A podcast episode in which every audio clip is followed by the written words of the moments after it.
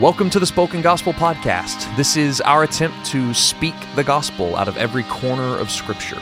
We believe every part of the Bible, Old Testament and New, is about Jesus. And this podcast is our experiment to publicly test that belief. Let's jump in.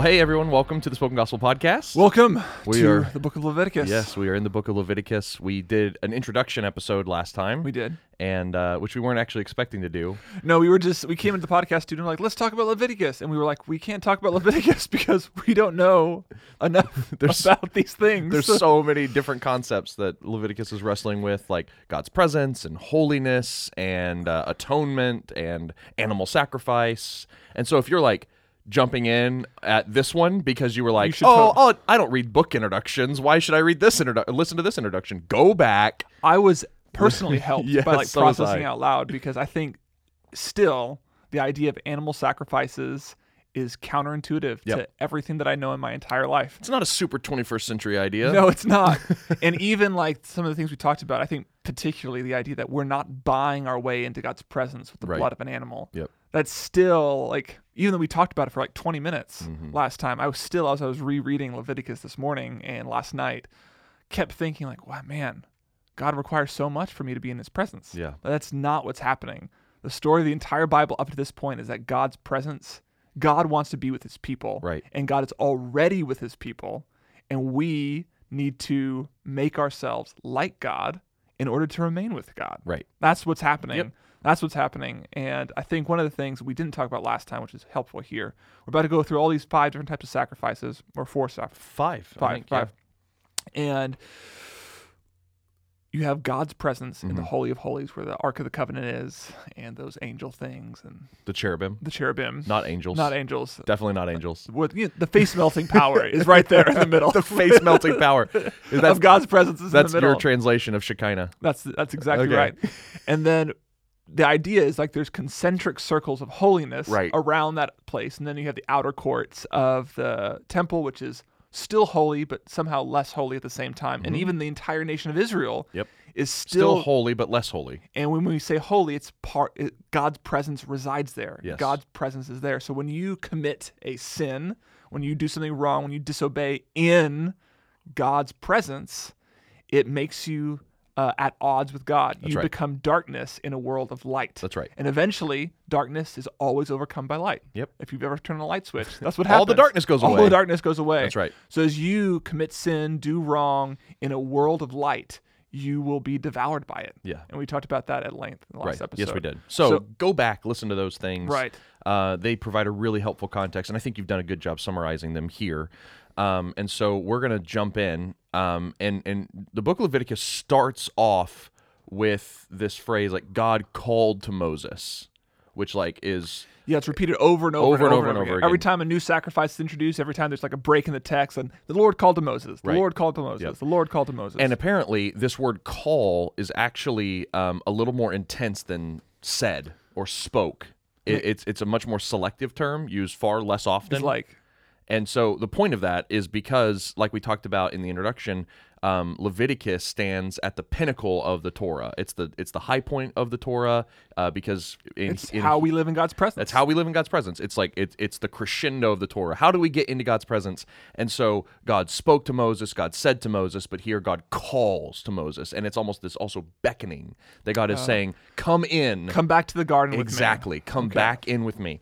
And so um So one thing we should say Yep. here then, so God is calling us Moses back into the garden, but literarily, like Oh, as a story, these first several sacrifices aren't an exhaustive list of all the sacrifices that could be made. right. I think Sailhamer just says you should think about it like a genealogy in Genesis or at the beginning of First Chronicles. It's a list of the major characters that you need to be familiar with. That's right. When you get into the book of Leviticus, Yes. burnt offerings, guilt offerings, sin offerings are all going to play a role, particularly when the temple is dedicated and God's presence falls for the 1st Uh-huh. time. So when you get to chapter eight, it's going to talk about God's presence falling, and it will use shorthand for all these things. The bull of the sin offering. You're like, oh, I read I know what that is. I read that in the Right. first chapter of Leviticus. Exactly. So Yeah, and Wenham, Gordon Wenham, in his commentary, talks about how um, these are structured in such a way that uh, it, it might it might just be built in such a way that like for memorization, like the like if a new priest is being indoctrinated and brought in. Uh, Indoctrinated. indoctrinated. It has such negative connotations, but it's just being taught. It's being taught. the doctrines. catechized. yeah, catechized. Um, I- is that the is that the nice version of indoctrinate? It's the Christian taught version. taught as a new priest is being taught everything it's like uh, you have okay here so the first three are grouped together they they are they're like food based that bring a pleasing aroma to the lord Right. and then there's then there's ones that deal with silt and sin silt, Silt? sin and guilt is what i was trying guilt, to yeah. put And together pe- there There's peace offerings. that's right And the sin offerings, particularly in the first half, are all unintentional sins. Uh huh. Yeah, we'll get to all Yeah, that. yeah, yeah. And so anyway, and so basically, I like the idea of like a cast of characters. So you got to get familiar with these these first sacrifices, these first five.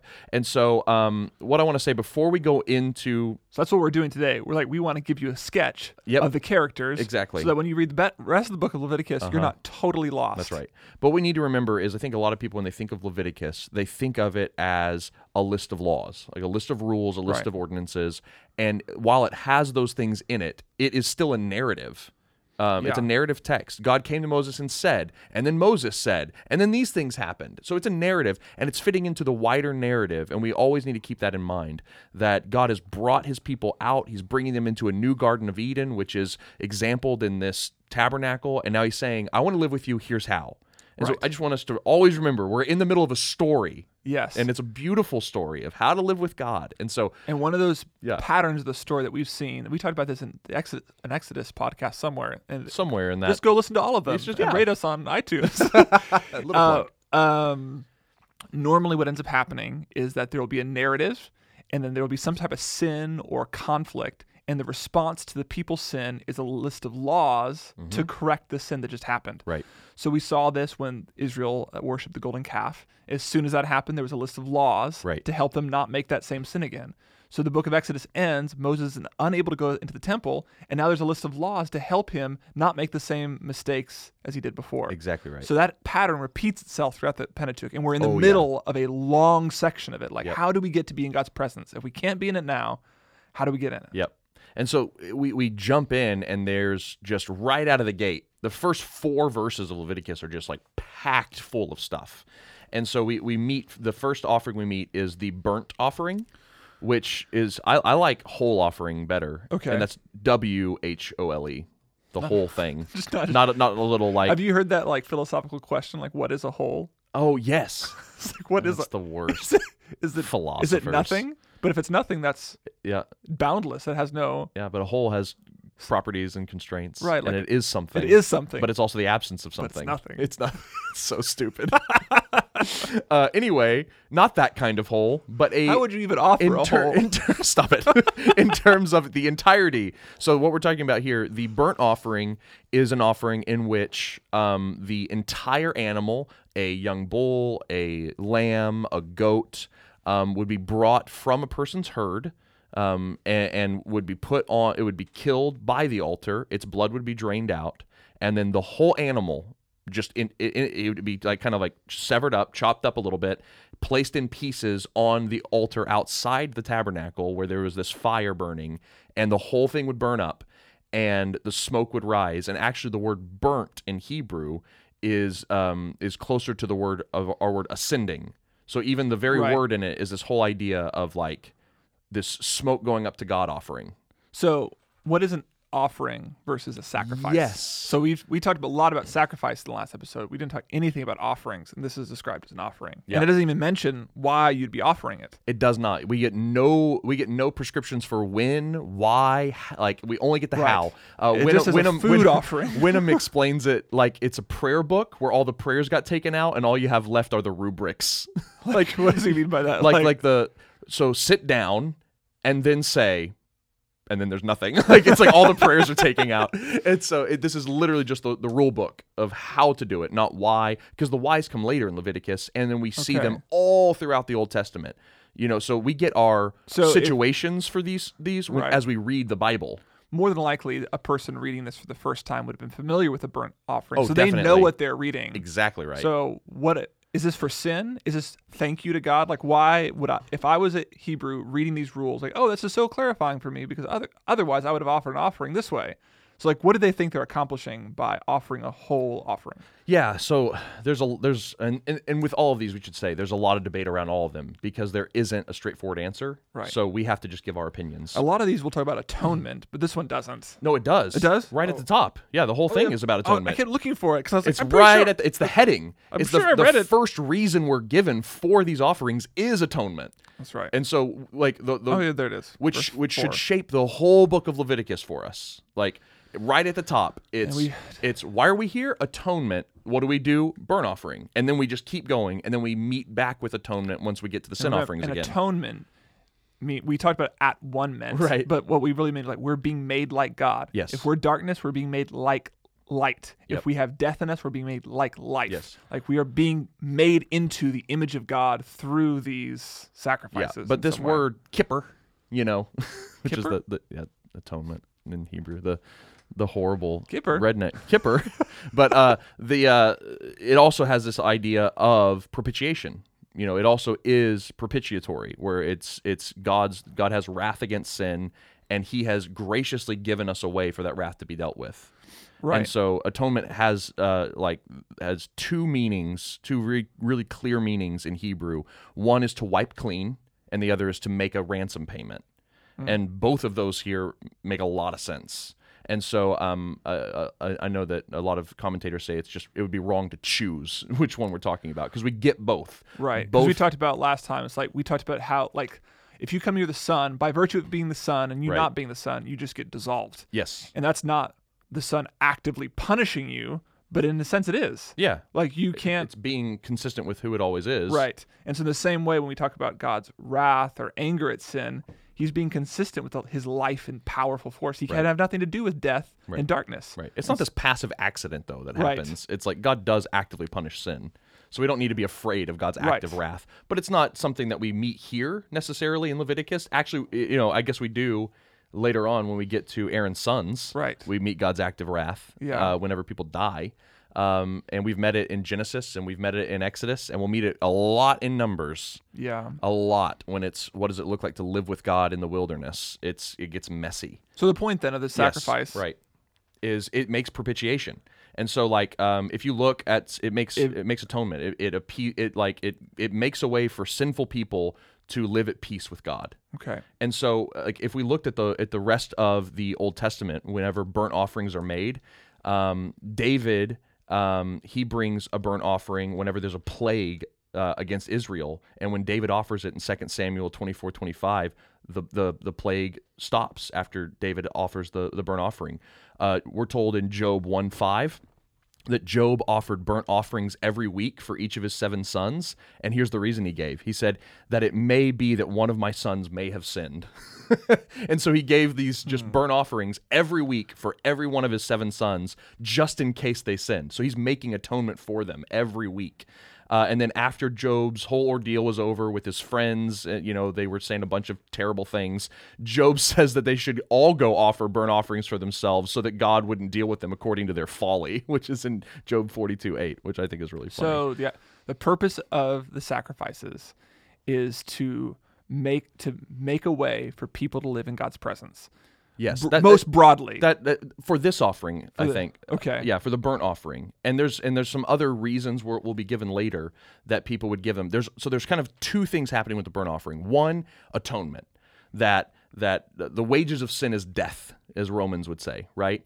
And we see that when like our sin requires death, it might not be for a specific sin; it's more for general sin. Right. General sin. Uh, You you say that and you you salute. salute somebody, Yeah, general okay. sin, and you you you offer that up on the burnt offering, and you're saying this should have happened to me under God's wrath, but instead it's happening to this animal, and it's this visceral, emotional experience that you have whenever you say like this should have been my life, but instead it's this animal's life. That's one thing that's happening. The other thing is happening in a whole offering, in a burnt offering, is that you're saying like I'm I'm I'm at great cost to myself pledging my allegiance to God. It's an Right. act of faith because you are taking in this economy. Imagine this this um, migrating. Precious, precious animal. Yeah, this migrating, um, poor, formerly slave nation that are in the middle of the wilderness, moving from one country to another.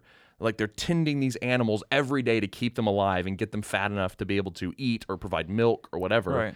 And then to take that whole thing, put it on the altar, and not even get, uh, you know, uh, one steak out of it. Yeah. You know, like Yeah. is so costly. It's the most expensive thing they could have done. And, and they're saying like, I love Yahweh, and I'm I'm I'm putting all my faith in Him. Here The- it is. Uh, the only other category I have for offering is tithe and offering. Oh gosh. That's the only other time I've ever used that word is Right. tithe and offering. Right. And so I think of tithe, what's required, Okay. the ten percent, Right. you know. Yep. And then the offering is like what I feel like giving on top of that because I'm especially in love Right. with the Lord or want to show my dedication. Yeah. So in, sometimes in my mind I think of sacrifice as what's required. I see. And an offering as special sauce that I add that I want. to- No, we'll meet the special sauce later in the free will offering, okay. but uh, we don't need to conflate, uh, or we should more likely conflate sacrifice and offering in the way you're talking about them. We don't need to separate them. We could bring them together. There's not really a huge difference between offering and sacrifice. Okay. Here, and so that might be more of an imposed categorical Right. difference. Well, that's the first thing I thought. I was like, so an offering is this just something that we want to do just in case, so just because we love God? But, so sometimes, but you're saying primarily what's happening is that we recognize that we are in God's presence and we've violated one of His rules in some way, and we want to be made right with God, and we recognize that happens through a whole sacrifice, a whole offering. yes, sometimes. Sometimes. Other times it happens because you're you had a child and you want to dedicate them. Other times it could be for ritual cleansing. Other times it could be because you want to offer an offering of thanksgiving. So like what's the- happening the, here- category of burnt offering is like one way to prepare an offering that communicates one certain type of thing. It's not like okay, this one thing happened, therefore I go make a burnt offering. What's It- helping it- me yeah. here is uh, because I keep getting confused. Like, well, what is a burnt offering then? I keep forgetting. This is a cast Cate- of character. it- it's a ca- yeah, it's a category. It's a category. It's Yeah. a type of character that Yes. you'll meet later on in Leviticus. That's right. And it has a bunch of different functions. Right. It does these, a bunch of different things. These things. aren't things that you go like, okay, so I did X, therefore I have to do a burnt offering instead of a grain offering. No, Right. no, no, no, no. These are there's five different types of offerings that are prepared in different ways and communicate different things. How you use them and when you use them, the circumstances in which you use them vary widely, and you might do two or three offerings for one action, or you could choose between one of the two. Interesting. And Okay. so it yeah, it's a little less prescriptive. we should do a Venn diagram. a Venn di- it would be a very messy Venn diagram. Um, yes, I'm sure many people would benefit from that. so Um, the burnt okay, offering the is offering, an entirely burned up animal, yep, entirely burned up, and the- not yep. even the priest will eat from it. no one eats from it. That's right. Nobody Not even the priest. That's It's right. and entirely no one gets anything from it. Like not the skin, like nothing. And we're told it's a pleasing ar- aroma to the Lord. yes, that one. That's hard for me for some reason because just I think because of when, when you when I go and read like pagan literature, you know, from that same time Mm-hmm. Right. period, and you hear of these gods. How often do you read pagan literature? I mean, 3,000, more than I should. 6,000. How long ago was more, this? more than I should. Don't I don't want to answer that question. I plead the fifth on that one.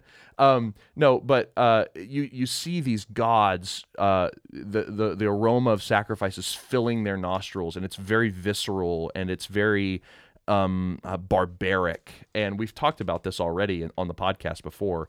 But the gods smelled the food um, with this insatiable hunger, and they were like, "Oh, dinner's ready."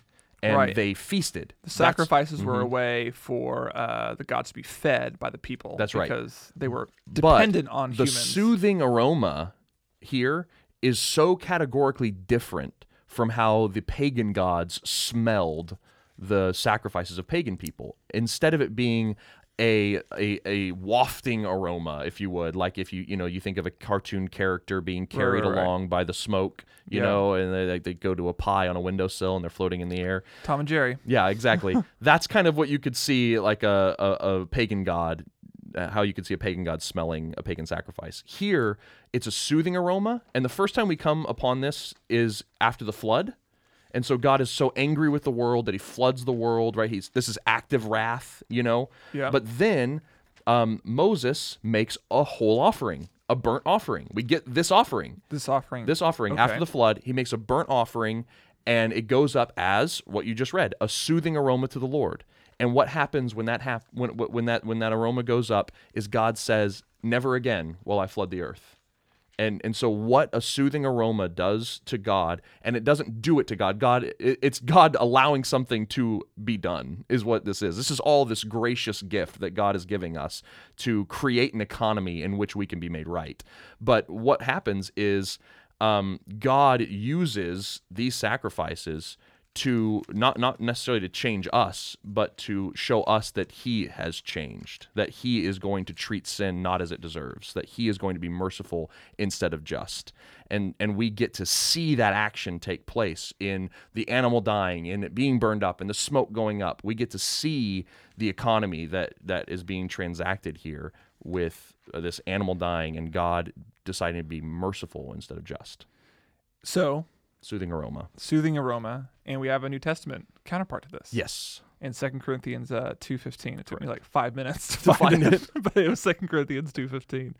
Uh, but thanks be to God, who in Christ always leads us in triumphal procession, and through us spreads the fragrance of the knowledge of Him everywhere. For we are the aroma of Christ to God among those who are being saved and among those who are perishing. To one a fragrance from death to death, to the other a fragrance from life to life. So this idea of being there of being a whole offering Mhm. that is burned up and is a pleasing aroma to the Lord. In the New Testament, we're told it's Jesus. Right. Jesus is he offers up him his, His whole, whole self. self. He leaves nothing behind. That's right. He doesn't like preserve a part of him, part of himself to like hold on to his humanity or his divinity. He Right. descends into hell, as the Apostles' Creed right. says it.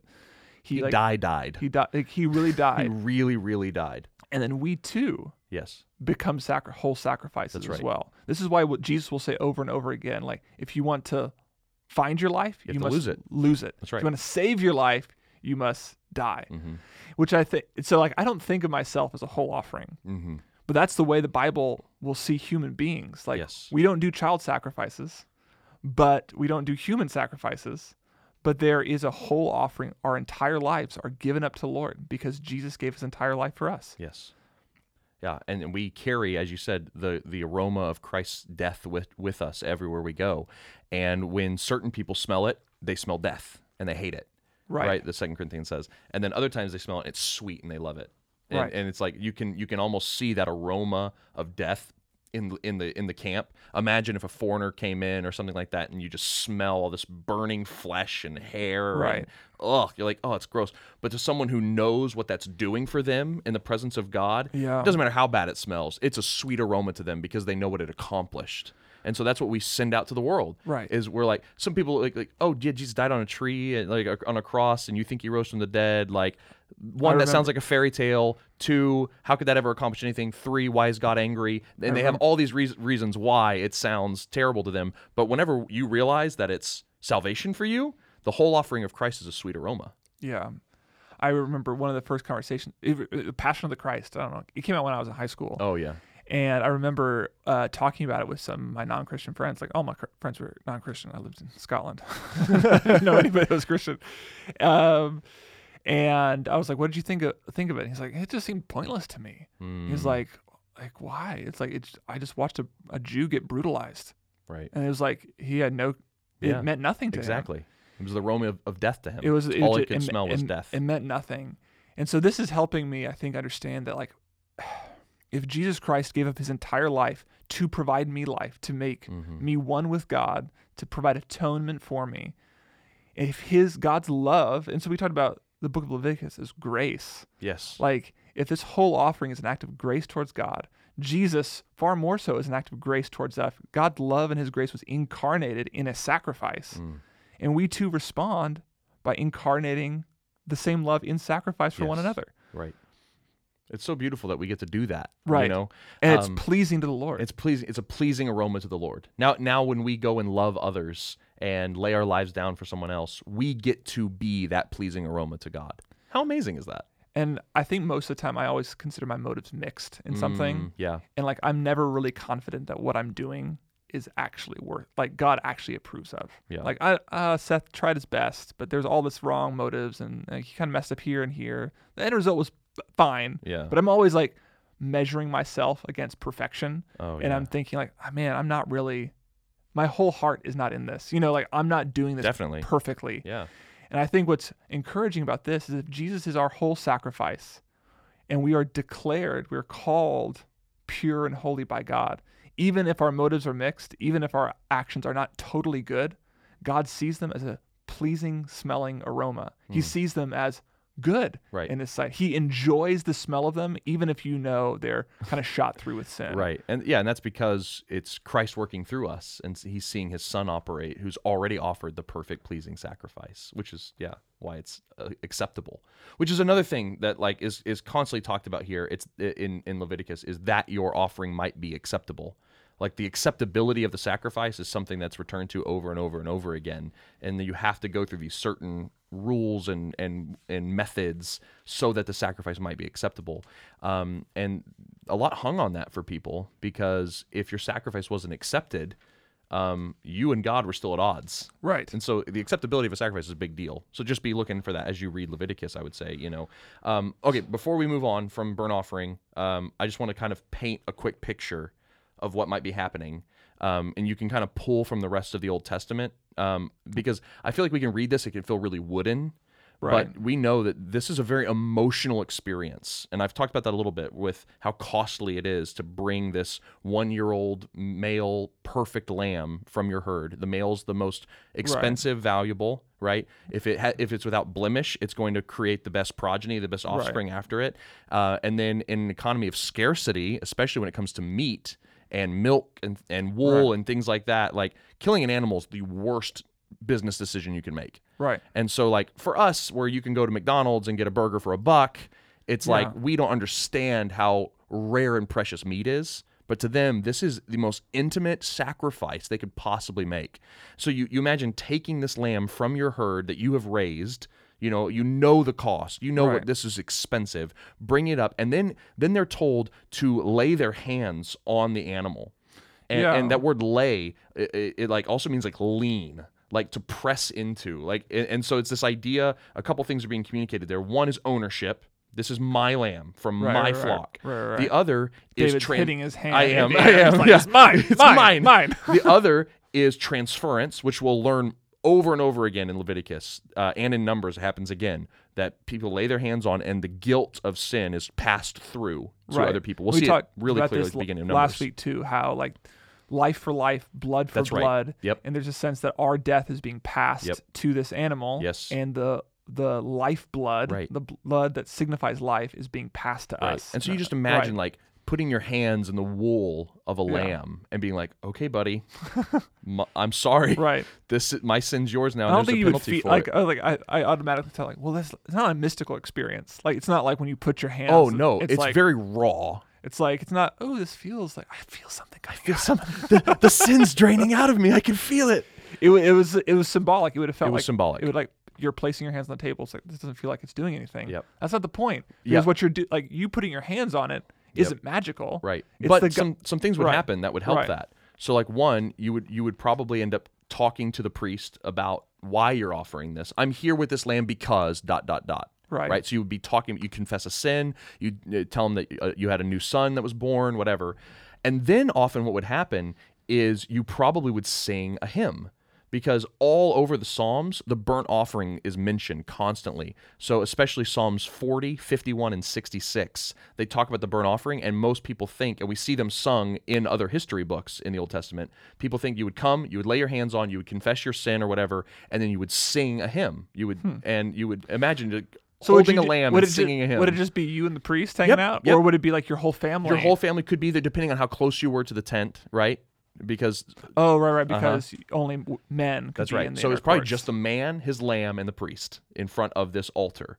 And he would sing over it. And then the man, after leaning on the lamb. I can imagine bringing my son to that. I Like you know, if like yeah, I'm once like, they were of age. like once yeah. they were of age, like okay, sons, we're gonna go offer the sacrifice, and me Yeah. like being as a dad, like this is how we worship the Lord Oh, together. could you imagine? Yeah. Right. Okay. Interesting. I, I, I, The picture that that would paint, though, for your kids. yeah, yeah. Yeah. Anyway, and so you lean on the lamb, you confess your sin, you sing a hymn of thanksgiving uh, um, to God, and then you pick up a knife, and you yourself, as the worshiper, actually kill the animal and drain its blood, and then you chop it up, lay it on the fire, and then your work's finally done.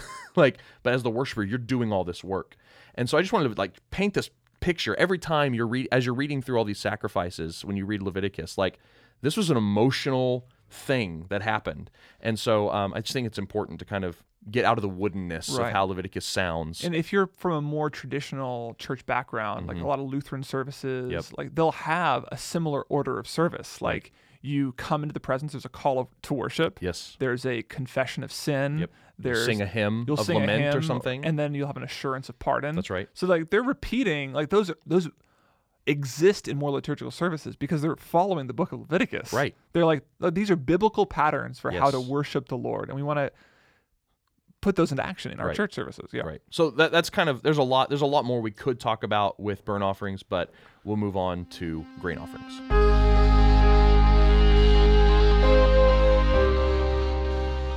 Okay, so My favorite offering your favorite? Oh, because you're a baker. because I'm a baker. Yes. So all the people are coming with their baked goods. Yeah. Anyway, I, be- figured you would like this one. I'd be- I'm excited. So th- uh, this is a grain offering. No animals involved. Uh, you bring some fine flour, and you can prepare it in three different ways. Yeah. Right. You can Yep, yep, yep. bake it. You can bring it raw with some frankincense inside of it. You can Oh, right. Just some dough. it. Yeah, Just or, or just some flour. Here's flour. But you Yeah. can prepare it in three ways. Is what I mean. Oh yeah, yeah. Like you can cook it, so you can bake it, right? Yeah. So like the baker, but then you can kind of like sear it in a pan, or you can pan fry it. Or you can roast it. Verse 14. If you offer a grain offering of first fruits to the Lord, you shall offer it for the grain offering for your first fruits of the year, ears roasted with fire, crushed new grain. So roasted, like Roasted corn. roasted barley, roasted uh, oats, like like Like the, like the fair, like the fa- what? roasted corn at the fair. Oh yes, I thought about that. I was like, I was like, man, this would be like a barbecue. This would Yeah. be great. Like, uh, yeah. Anyway, I I'm getting excited because like it's bread. roasting brings out all these great flavor nuances, flour and corn. Anyway, And so this one again, we we're not told when you bring this, why you bring this. We'll meet all that later. We're meeting a cast of characters here. So here we're meeting. This is a grain offering, and you Right. bring your grain. Um, you know, one one big thing is going to be first fruits. So like this, these are often offered in harvest season. Whenever, and first fruits literally mean like I have a large crop and I'm gonna or I have any crop, I have any crop. And before I eat of it for my family, I'm gonna take the first part. I'm gonna give it to the Lord. Mm-hmm. Right. But there's say- also um it's also how grain grows is um certain parts of your field will, will produce first. Oh, okay. and okay. you'll see it and you'll go, oh, my grain's going to be productive this year, right? And so you'll go over to it and you'll be like, this is a symbol that the rest of the field is also going to grow and produce fruit. Oh. But you grab that and you take that to the Lord and you say, thank you, Lord, you made my crops grow this year.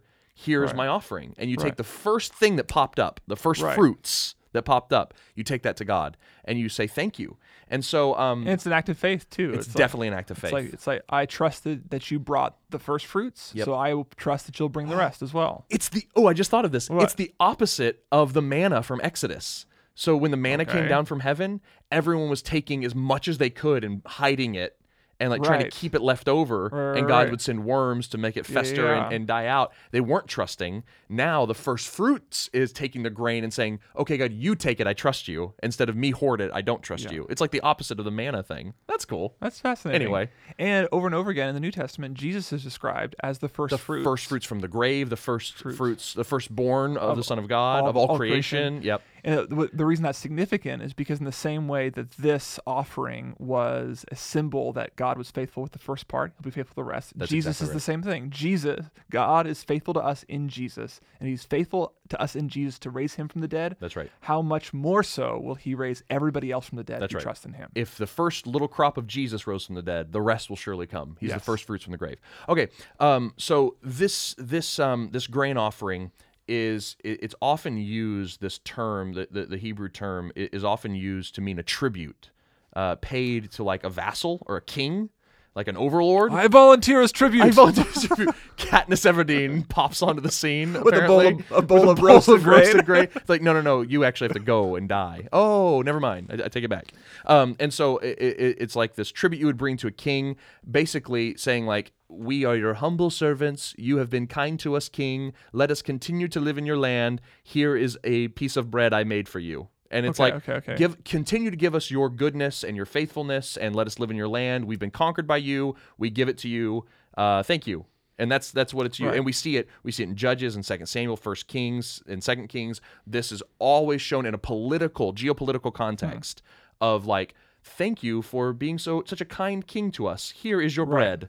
Uh, but it's really easy to see this as a, in the religious spiritual sphere here that God has saved Israel. He's conquered them in a sense, Right. bought them for himself, given them a law saying, I'm going to be your vassal king Right. and rule over you. Bring me my tribute. Right? Right, That's what you do. And as you do that, it's, it's, it's an act of thanksgiving, allegiance, everything like that. And as you do that, I'll continue to be a good king and live in the land and, you know, everything like that. Verse 13 says, You shall season all your grain offerings with salt, Salt. and you shall not let the salt of the covenant be missing. So, Mm-hmm. Exactly. what's the salt of the covenant? So th- again, this is the whole idea of uh, the vassal, like the vassal and what's A the vassal just means a, a superior power That's and a right. lesser power, right? Right, Like, yeah. so if you're a vassal king, you're a superior king, right? or you're a lesser king. No, yeah, I don't know. I think the vassal is the weaker king Yeah, I think so.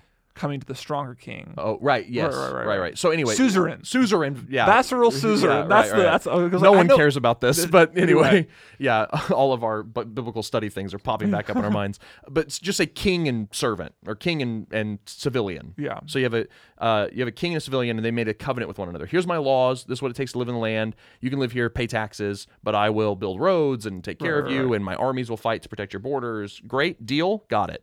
So the covenant we've just read in Exodus, right? And so now we get to read, uh, we get to see here now what what's what do you bring to this king for making this? It's it's you you bring you put salt in all the food, and that salt is this moment in preparing the dish that you would make, where you said, okay, God said that this salt represents the covenant because salt preserves, you know Do we have? Does that happen somewhere? I don't remember that in Genesis or Exodus. what? Salt being a symbol. Oh no, just now, just now. This is the so This like is the first time. So God's just saying to Moses, okay, The salt. salt, of the covenant. I've Salt- just given you a new symbol. okay, But it's like it's already but it's salt has that symbol already. The symbolic quality of preservation, right? And and Right. and so it's like I will Flavor, uh, and- taste. well, and like faithfulness, like it's going to keep. Like the the covenant between us will keep. So put salt in the tribute you bring to me as a sign. It's a very covenantal thing. right. And if you're talking about too like grain and like first the grain of first fruits, Mm-hmm. like the idea that this first part guarantees the next part. Right. There's this idea of keeping over the promises, continuing on, and preserving to the next generation. Right. So salt is a symbol of those things as well. Yes. Okay. Yeah, and so um, and, and you know, it's just it's cool to see that in Christ that uh, he he's he salts our covenant, if you will, in a sense where we don't and we don't have to put the salt in ourselves. Instead, we get to see now that he's at the right hand of God, continually making his appeal to to to him. The, the the first fruits from the grave is now at the right hand of God, continually making sure the covenant continues to us. Um, he is like our eternal salt, if you will. Right, and in, in the book of Mark too, uh, Mark says that we are salted with fire. Yeah, which is a really strange phrase. I don't understand. but I think a lot of people, a lot of scholars point to this as Mm. the interpretation of that. The idea is in the same way that the salt, like Jesus would salted with fire, is a symbol like you are preserved through suffering. Okay. essentially, and the guarantee that we will rise again Mm. is through Jesus being salted with fire. The symbol of the covenant is the salt and fire, and we fire is also intrinsic to sacrifice; it Mm. gets burned up. And so this, uh, Mark is like conflating all these ideas of sacrifice Yeah. into this phrase "salted with fire." So how are you and I saved too? We are saved by Jesus being salted with fire, but us too being willing to be salted To go with through fire, to go through fire, to be preserved Right. through suffering. So you're saying like what he means when he says salted with fire is since God was faithful to Jesus through his persecution and death to resurrect him from the grave, To preserve him, to, to, preserve keep him, to keep him, to be faithful to him in his covenant to him. So too, you can go through any trial, any persecution, even death, and you, my salt, my promise to you will Right. persevere, and you will be raised from the grave. Is that what you're saying? Okay, Yes. that's cool. Yeah. I think that's that's that's that's pretty helpful here. And so anyway, I think when we think about the grain offering, we should see a king and a civilian, and the civilian bringing a thanksgiving offering to the king, saying, um, "Thank you for letting me live in the land. Thank you for giving me this crop. Here is my bread for you to thank you for the covenant continuing. It's a covenantal thing. Okay. Okay, peace offerings, right? Let's go to peace offerings. And again, it doesn't really describe what it means. It just gives us a title over then- and over again. and the type of things that you can do for a peace offering. Right. Yes. And so again, fellow and and peace offerings here uh, also have a kind of a different name. Th- these kind of names, the way they developed, like they just kind of became the normal way we talked about them. You know, burnt Right. offerings, grain offerings, peace offerings. But um, you know, the peace offering, eh, there's a lot of debate, especially right now, going on about how this should be translated, and there's not a lot of consensus. But the one that I found most helpful um, is fellowship offering Okay. uh, because there's something extremely distinct about this one. It breaks the it breaks the pattern of the burn offering because the burn offering Everything. everything goes up. Right. The peace offering prepares a meal for you and your family. So the peace offering here, the fellowship offering is you you you go through all the same stuff. You bring the animal, you you lay your hands on it, you kill it, uh, you chop it up. But here Aaron throws the blood, Aaron throws yeah. the blood. But but but here instead, um, only the kidneys and the fat, all the fat, uh, Right. and uh, the, the the the like uh, the long lobe of the liver and the intestines, all Right. that stuff is burned up Yep. right? But everything else, you get to have a feast. And it says, grab your family, get your kids, get your wife, put a table near the tent. Where does it say that? Yeah, it doesn't say it right here in chapter 3, but um, we learn um, in like 7, in chapter 7, 15 and 16, it says that all the meat should be eaten up the same day from this offering. Oh, okay. And then again in Deuteronomy, we see a lot of these things play out. And in Deuteronomy 12, 7, it says this about the, the fellowship peace offering. It says, You shall eat before the Lord your God, and you shall rejoice, you and your households, in all that you undertake in which the Lord God has blessed you. So it's Okay. like, make this offering, eat everything, right? And do it with your whole household in joy before the Lord. but I thought we said only the men could come into the temple. So it's not in the temple, right? It's not in the tabernacle, or even in the outer courts where the where the Right. um, the altar is. That at would the get entrance to the tent of meeting, it at says the it. entrance of the tent of meeting. So it's like Fascinating. yeah, it's just all outside there because that would get really crowded if everyone Right. was coming and then trying to eat right there. It, you would just see families eating all around the So tabernacle. why would you want to bring your family? Yeah. Why, why would you want to bring a grain offering and say, okay, oh, or sorry, a yeah, peace offering, peace offering. with Yep. your family and say, okay, here's our sacrifice, Yeah. and then have a picnic? Like, why Yeah. would you want to do that? because God comes to the table. So the whole idea here is that the reason why you eat at the tabernacle with your family is to show the fellowship you have with God. That's why it's called a fellowship or a peace offering because um, it's not like I always assume peace or fellowship meant like peace and fellowship with one another. Like I've offended you, or I've hurt you, or accidentally killed one of your cows, and like this is a peace offering to make amends between us, but it's actually between you. Oh yeah, we're going to get to how to make horizontal relationships correct when we get to the guilt offerings and the sin offerings. Like Yeah. there's more reparations that are made Yeah. there. Even the guilt offering we'll get to it's it's better translated a reparation offering. Okay. And so anyway, or a yeah, yeah, that's right. Uh, but here it's a it's a vertical relationship. And so what we're saying is we have peace with God, but there's a difference between like your sins de- dealt with Right. and experiencing peace right, right? A peace offering, whenever you actually have peace with God and you have fellowship with God, that's sitting down to a meal with God. And it's supposed to be this picture of what the whole book of Leviticus is about. It's that God has come near us. And what a better way to do that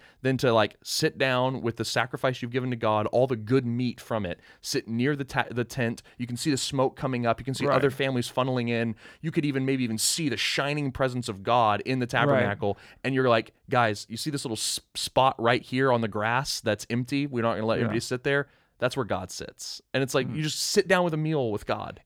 So is this what would happen on like feast days? Oh yeah, feast days, but also just any time you could do So, this like- anytime. So you could so, and so like whenever you had a good crop, you're like, praise God. Yeah. we were productive make- this year. let's Let's let's, go. Let's offering. go have a picnic. Yep. Let's go have a picnic. Uh, like, yeah, let's but you might also do it after a particularly heinous sin or like a, a time of extreme impurification or uncleanliness because you would have been ostracized from the people, cut off. You would feel unclean. You would feel unworthy.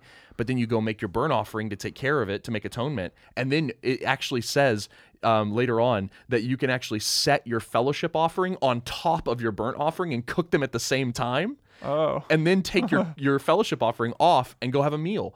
And that's when you can sit down with God, knowing your sins are forgiven, and say, We have peace with Yahweh. Hmm. So now I'm just picturing the tabernacle, and then around it just thousands of picnic tables. It's exactly how you should picture it. and then like Yes. people coming, and every now and again there'll be you know several any day of the week. Yes. There's some family out there, but then on these special days like Passover Oh, or whatever covered. else, everybody's there. Everyone's there. doing the same thing. Yes. And every the whole nation of Israel circled around the tabernacle on their little picnic tables on blankets, celebrating the goodness of the Lord, eating with with God. right. And that is the hope of the whole Bible, that we might share a meal with God. Mm. Because in Revelation, what happens? Whenever Jesus comes back and he makes everything right, he turns the whole world into his tabernacle. What's the first thing we do when we get to heaven? We feast. We feast. The marriage supper of the Lamb is here. That's And- what Jesus says Yeah. at the Last Supper. Right. So it's it's most closely tied to Passover. That's correct. But it's also God actually sits down and has a meal with them. It's a fellowship offering in That's that right. sense. So Big this is a new covenant my blood, and he says, I will not drink or eat this meal again until until the Right. kingdom. And so like that's the whole hope of the Bible. And like I'm glad you mentioned the Lord's Supper because this it is the closest parallel we have to the fellowship offering, the peace offering is the Lord's Supper. Um, because there we actually get to eat. Right? Right. That's the big difference is the in the peace offering you actually get to eat some of the food. And Jesus said, "I'm going to go sacrifice my body, but here take and eat of it." This makes me feel like this is a better reason to pray over my dinner.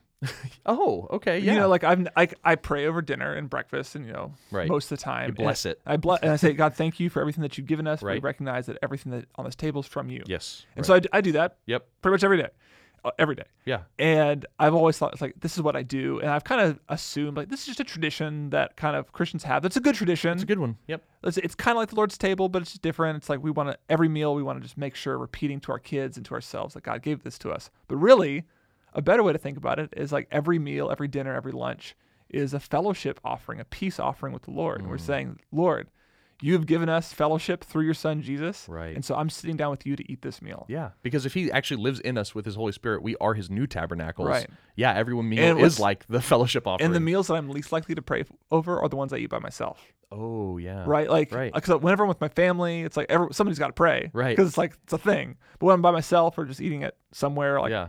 I, I, it's I forget Right. Because I don't think I'm fellowshipping with Right. anybody. But but God is intimately near Mm. in that moment. Yeah, that's really cool. That's really cool. So yeah, that that should be the picture when you hear the word fellowship offering. You should see picnic tables outside the tabernacle, and we should be hoping for this time when we get to sit down with God and have a meal.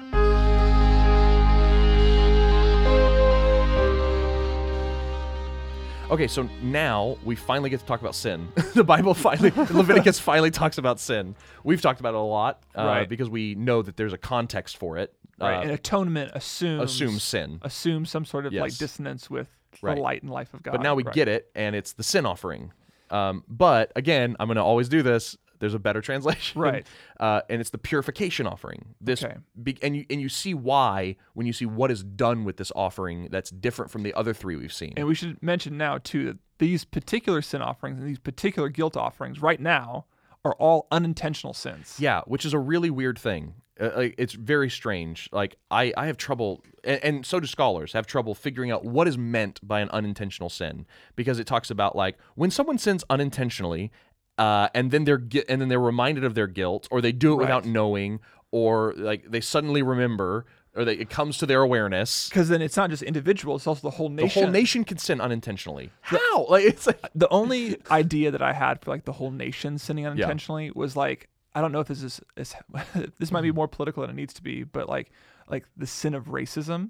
oh like, yeah, There have been systems, structures, attitudes that nations or generations have had that have intentionally and unintentionally harmed a particular group of people, right? Like so a lot of that was very intentional. Mm. yes. And for a long time, it's been very intentional. Yes. There's also ways that we can perpetuate racism unintentionally by, right? Does that make sense? Yes, yes, I understand. And so, There- there's there's certain things like white normativity, right, that I do as a white man in America that I'm completely unaware of. That is is built upon systems of racism.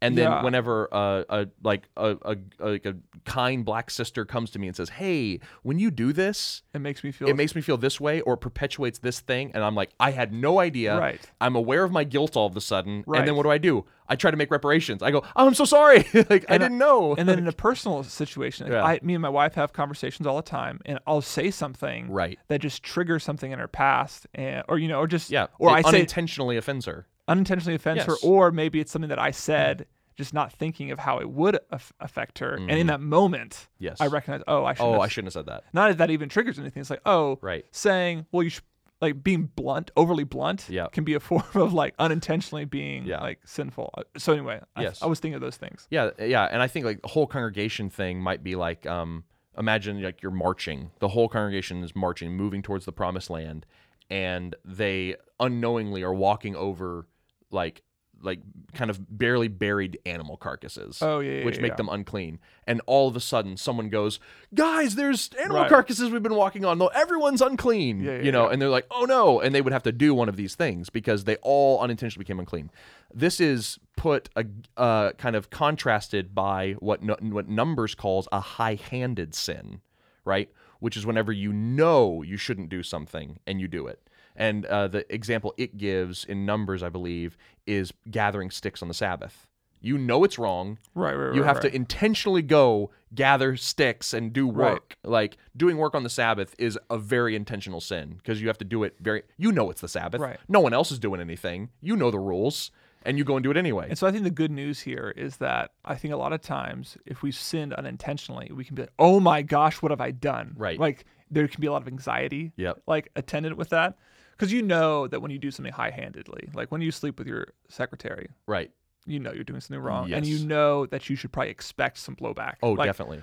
And s- but I think a lot of times, a lot of sins are unintentional in that way. Definitely. Like, Yep. I didn't realize I should should have. I think a, like a lot of new Christians who are Yep. coming to the Bible for the first time and they have never read the Bible before. Mm. They're living their life as they always would, and they come across and they read the book of Matthew, and they're like, "Oh my gosh, I don't live like this at all. Right. They've They read. unin- yeah, they read the Sermon on the Mount. And they're like, "Oh my gosh, I, like, can't I've, do any of this. I've unintentionally not followed any of these laws because I didn't know them. Or like when in Yes. the in uh, when Josiah finds the scroll of the Oh, Torah, yes, and reads and he it. reads it for the first time and he weeps because he realizes our nation has no been. one's following these laws. and that's not and that's not because they high-handedly did it; they had no. They didn't know. they had forgotten it. That's right. Yeah. So, and even like with my kids, or even with myself, like, oh, I forgot that there's a there's a, there's a text of scripture that says taking care of orphans and widows, Right. right? And like our church hasn't done anything for that, or I haven't done anything about Right. that. Like, and like I need to fix that. Yes. So those are But kind you're of not you're not you're not going like uh, you know it's not like I will not take care of orphans Right. no matter what the Bible says. Yes. That's a high-handed sin. Yes, yeah. yeah, yeah, yeah. Okay, that's helpful. And, so yeah. what happens in that moment when I do that is often like, what's going to happen to me? I've done this unintentionally. Oh, right. Oh, crap. Oh, yeah. what should I do? Am I am I in trouble? Have I lost like sight with God? Like, oh, I forgot to say sorry. Like, Yeah, like, yeah, yeah. will God hate me anymore? And the idea here is like, no, there's a sacrifice. You don't have to worry. Come to the t- come to the front. Come to the entrance. Of, the, come to the tabernacle. Yep. And there's a sacrifice for you. There's forgiveness for you. Yes. There's a way to be atoned for. There's maybe we may be right again. You don't need to fret mm. and worry. That is good news. That's good news. And so the first thing we see here in the sin offering or or the purification offering is something that might feel a little odd for us. So in the purification offering or what you'll read in your Bible most likely as a sin offering is sin has effects on the land and the tent itself. There are lingering effects of sin that have to be cleansed. And this is going to be talked about all throughout Leviticus.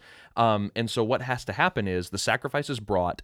And then, with this one, what makes the purification or the sin offering different from the others is the blood isn't just splashed against the side of the altar. Instead, it's taken to very specific places and done with like Right. specific things are done with it. And it depends where it's taken and what is done with it depends on the rank of that of the person who sinned in that society. And so if the priests sin, right? The blood has to be taken all the way into the tabernacle, all the way to the veil in front of the Holy of Holies, and sprinkled on the Holy of Holies because the offense has gone deep right?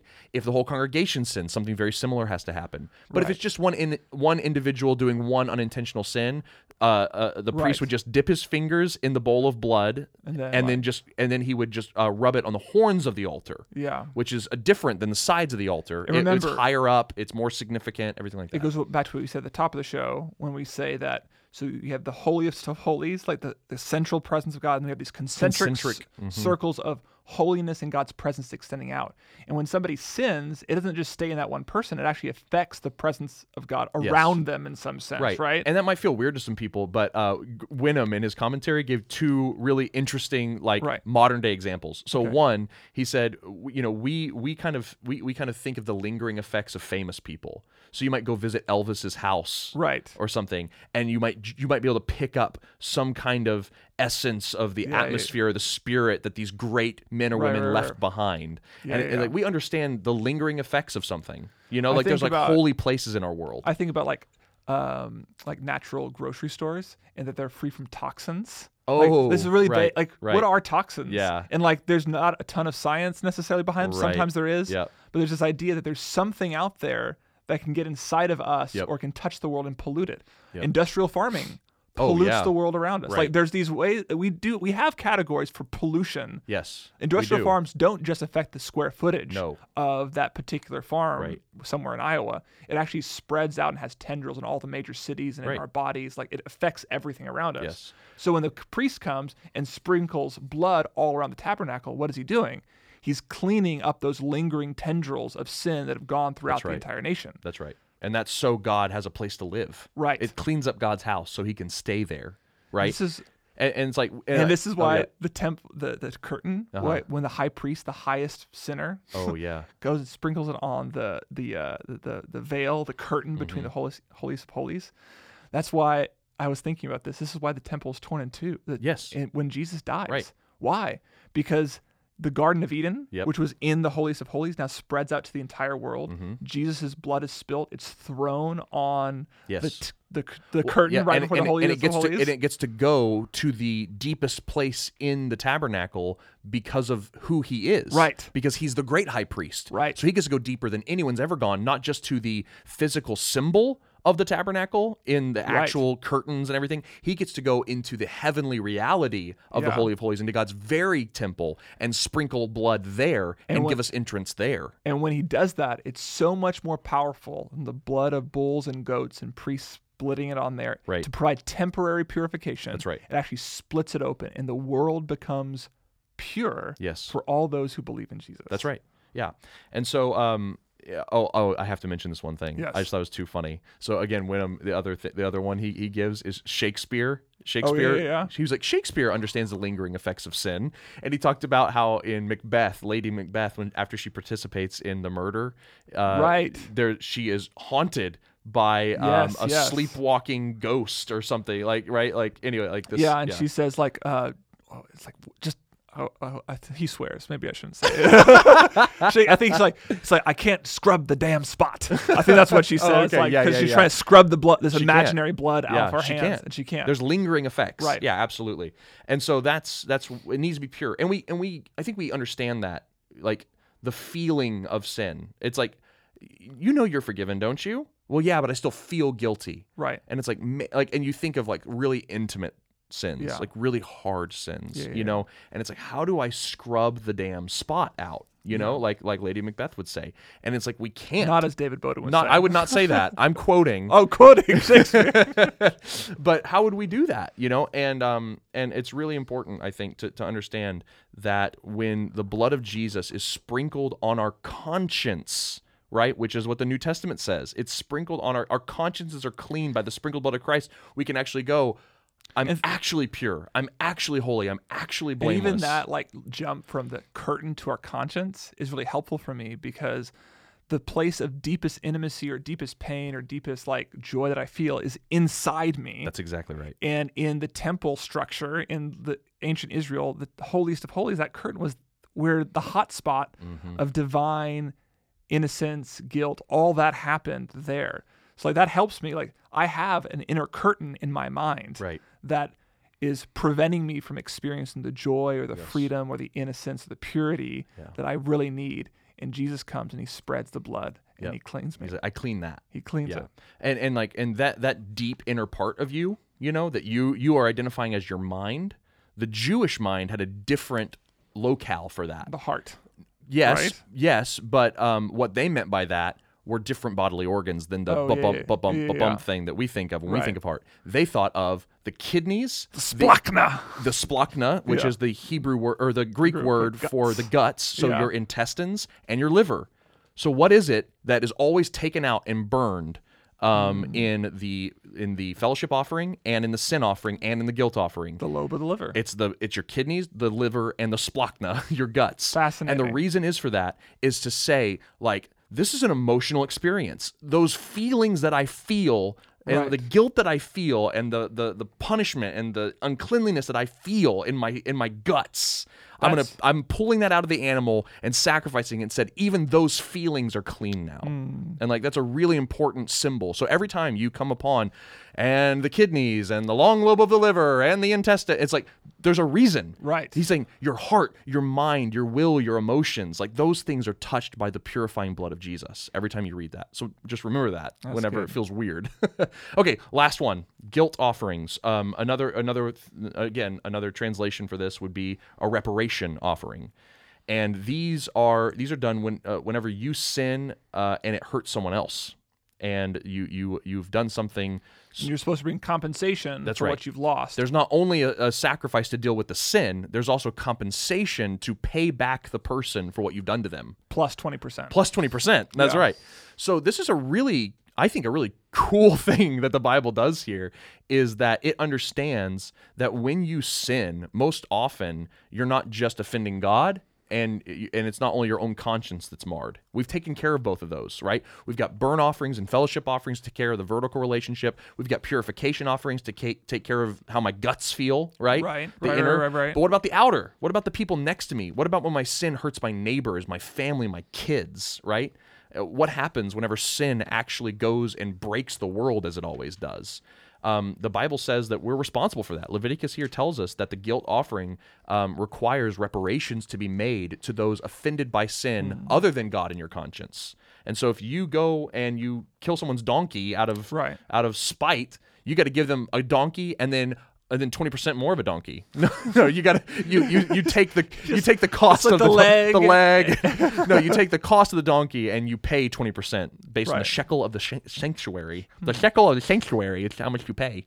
Um, That's actually David's hard to say. real voice. I, I pretend every other time. He's That's actually how I talk, though. Yeah. yeah. It's and weird. so, um, and I think that's really interesting, and I think it's a very. I don't like the word progressive. What's a better word for that? But What do you mean? It's just. It feels like a very progressive thing for the for Leviticus to be doing. To be like, this isn't just about your relationship with God. It's also about your relationship with one another, Oh, and you need to make things right with people. Plus twenty percent. Like that's just like grace upon grace to people. Because I think the only category a lot of us, as at least Americans, have for reparations are like this far, like Right. an idea of the far left liberal agenda that wants to have reparations for slavery. Like Right. that's literally the only context I hear the word reparations is now. Oh, yeah. is like reparations for slavery, and that has been like essentially most people say, oh, that's a liberal thing, and if you're conservative, you don't do that. Like that's the, like right, like that's which is like that's just It's so stupid. so anyway. stupid. But anyway, that, that I think the reason why you're struggling to find a word for that is Right. because in our modern context, I guess that's why I'm saying progressive. Right. Because it Bec- feels liberal. It feels Right. like a liberal thing. But it's not. It's the not. ide- the It's idea here is thing. that when you harm somebody, when you destroy something, it we, we have the same system in the court system. Like we like Yes. you have caused me bodily harm. A settlement. There's a settlement, and it's Yeah. not just the medical bills. No. it's the hurt and the pain. That's right. what, is it called? There's like a, f- a phrase for it. Oh, It's I like, can't remember. Like there's a phrase that we use even in our legal system that That's says right. there's a spe- there's a dollar amount Yep. that we can put on the medical bills or the cost of my car. But there's also like harm and right. time and things that I can never be compensated for. I was just in San Diego and I was watching the local news, and uh, a bicyclist got hit um, on a street because there were no bike paths for him, and he just settled with the city for two hundred fifty million dollars because he's a quadriplegic now, and it's Oh like, my gosh. and he has he needs daily around the clock care, and two hundred fifty dollars will two hundred fifty million dollars will more than cover that. But why did why was the settlement so big? Well, it's because his whole life is ruined, and no Right. amount of money will ever make that right. Right. But maybe that'll help. Like that's kind of the idea. Is like maybe two hundred fifty million dollars So- will make you feel better for being a quadriplegic. It won't, but it might get close. well, like we're making reparations. We're, We're making, making- we're yeah, trying exactly. to like smooth over fix this. the relationship. And I'm sure that that man has a much better relationship with the city than he would have if there was no reparations. Definitely made. right. Yes. It's like and I, I don't I don't know what that relationship is going to look like, but maybe he becomes an advocate for the city to make bike paths, mm, for safer road sa- Yes, safety, right. like all that Right. kind of stuff. So what we're seeing here is like this is a cast of characters. These are the types of sacrifices Yep. that are offered. There's a whole sacrifice that is purely given to God. Nothing's left for you. Yep. There's a fellowship sacrifice that's supposed to celebrate your relationship with God. Yep. There are sacrifices for when you sin unintentionally. Mm-hmm. There are sacrifices for when you have sinned against another an individual Yep. and you want to repair that relationship. That's and what you're seeing here is like there is not an area of your life in which a sacrifice or an offering is not applicable. that's right. Like there is something for you there. yeah. Yeah. You're you're never left high and dry with your sin. Right. That God has always provided a way to to heal that. And the New Testament finds ways to connect what Jesus did to every single one of these major categories of offerings, and we've talked about them Right. in, different ways. The guilt offering here, the reparation offering, I think is is one of the most beautiful because again, let's look at the court situation and let's let's say let's say like you have a a, a mother and her son was killed by a murderer. And the murderer is is found guilty, a death penalty, and she gets a hundred million dollars. Right. Right. Does that bring her son back from the dead? No. No. When Jesus comes and brings ultimate justice and and like through his sacrifice and through his resurrection, everything he did as the new high priest, as the new guilt offering, right? What he does is when he shows back up on the scene to bring justice, to bring mercy on the whole world, he says, "Behold, I make all things new." Yeah. And Jesus is able to take the broken, dead things of this world that no legal system could actually put right and finally put them right. He can bring sons back to life. He can Yeah. heal broken hearts. He can repair damaged emotions and and like trauma. He can heal. Like he'll do all of that perfectly when he makes all things new. If you're having trouble connecting the idea of sacrifices to Jesus, a really great place to go is Isaiah 53. Definitely. So it's the picture of the suffering servant. And it's it, and, and and to say like I think it's a very valid thing for you to do. It's the it's the one place that the New Testament always goes, It always goes to help us to, understand. But like, listen to the language. He was pierced for our transgressions, Mm-hmm. crushed for our iniquities, and the Lord has laid on him the iniquity of us all. Mm-hmm. When his soul makes an offering for guilt, make many, uh, and then uh, my servant will make many to be accounted righteous. Mm-hmm. He shall bear their iniquities, and he was numbered with the transgressors. yeah. And so, like, so what is so? This is all language we've just read in Leviticus. Like, Isaiah is borrowing language from Yes. Leviticus one to five That's right. to build out this picture of this suffering servant who will die as a sacrifice. But the servant language is also important because all this Levitic- Levitical laws and the types of sacrifices are leading up to a description of a priest who is described over and over again as a servant of the people. So when Jesus becomes the suffering servant, it's he's the sacrifice and the servant. He's the sacrificed and the priest. This is why in Matthew, when Jesus is talking to his disciples about who he is, he says, Even the Son of Man came not to be served, but to serve and to give his life as a ransom for many. And that's exactly the words of uh, Isaiah when that's translated a little bit differently. But when Isaiah says he makes an offering for guilt, it's the same word, ransom for many, tra- numbered with the transgression. And it's the same words in Leviticus. Jesus Christ is the sacrifice. He's the ransom for all people.